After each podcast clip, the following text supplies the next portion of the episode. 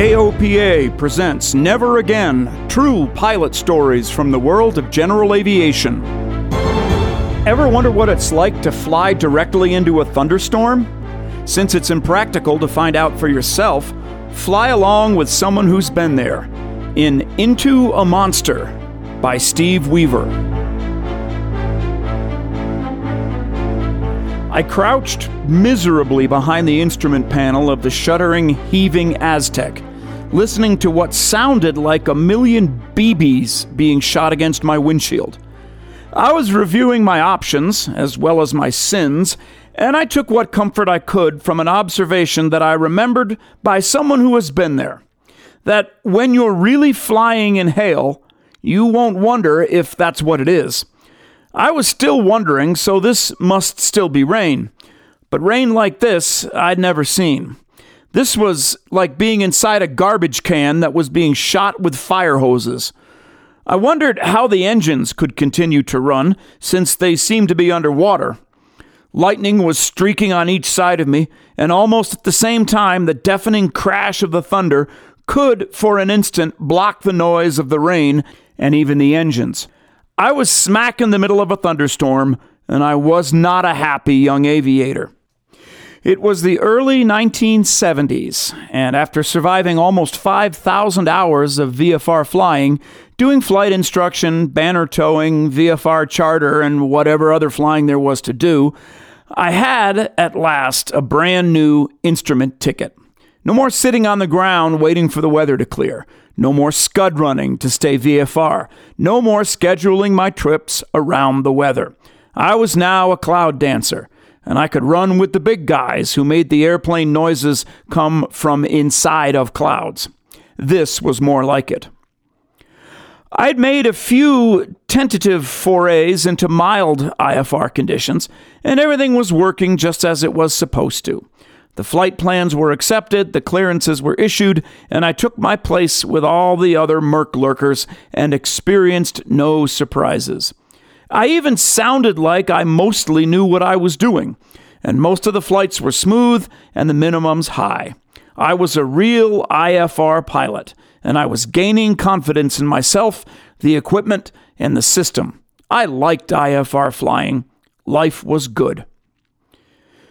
The never to be forgotten trip that changed forever these warm, fuzzy feelings about instrument flying was across the mountains of West Virginia to a mid sized airport in Virginia. It was summer, and the forecast contained the usual chance of scattered afternoon thunderstorms warning, but the weather looked good to me when I checked in at flight service. This was well before internet accessible radar, and also, I believe, before flight service had a radar repeater, or at least before they let you look at it. You were simply read the teletype information pertaining to your flight while you took frantic notes and tried to assemble the jumble of facts and numbers into something you could use. I did this as best I could, and it looked to me like this day would be just another good IFR experience. The Aztec was almost new, and one we were using in our charter service. It was well equipped for its day, but lacking radar, and of course, the Stormscope was still locked up somewhere in Mr. Ryan's brain and yet to be born.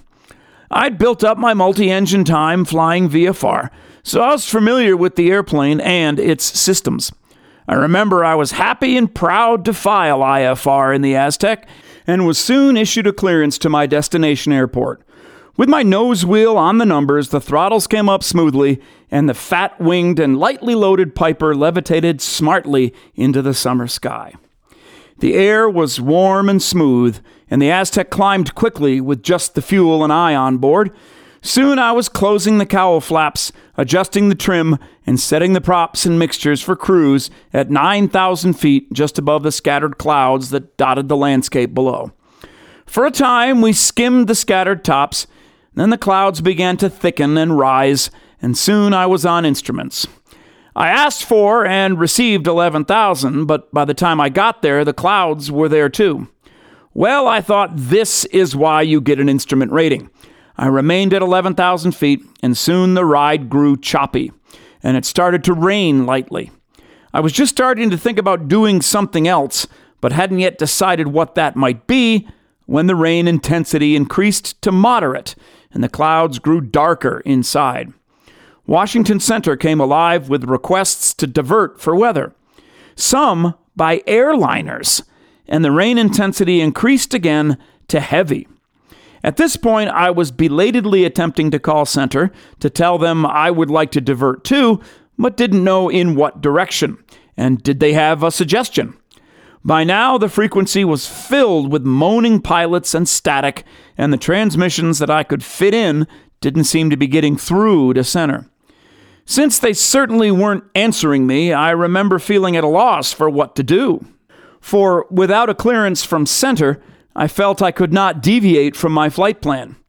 Just then, I flew directly into a mature thunderstorm.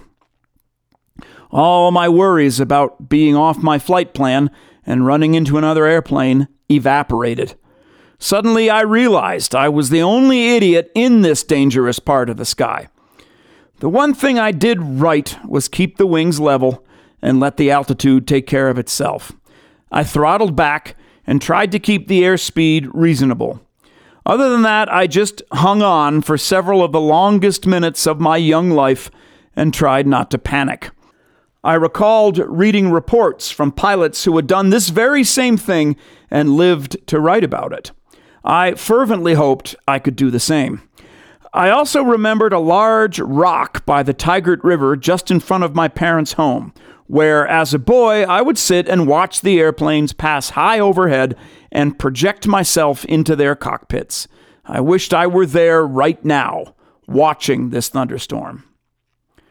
Suddenly the clouds around me brightened, and in an instant I was back in the clear blue summer sky and smooth air. The contrast was startling and I turned to look back at the monster that had just spit me out. It was a brilliant growing cumulus stretching to more than 20,000 feet, something that no pilot in his right mind would ever enter, but I had. I had come in the back door, which had looked benign and inviting to me, and because of my own ignorance, had been led down its hallways to a chamber of horrors. When I arrived at my destination, I checked the Aztec for signs of damage, but missing paint on the nose was all I could find. I finished my business at the airport and once again I checked the weather. It was still calling for a chance of afternoon thunderstorms, but now there was a chance that they could form in lines or clusters. My flight home was VFR, contritely done by a much wiser and very humble instrument pilot. The Never Again podcast is brought to you monthly by AOPA, the Aircraft Owners and Pilots Association. You can find more Never Again stories online at AOPA.org by typing Never Again into the search box. While you're there, check out the AOPA mobile app, as well as the many free training and safety courses from the Air Safety Institute. Find all of this and more at AOPA.org. The Never Again podcast is produced by Royce Earl. Thanks for listening. Fly safely.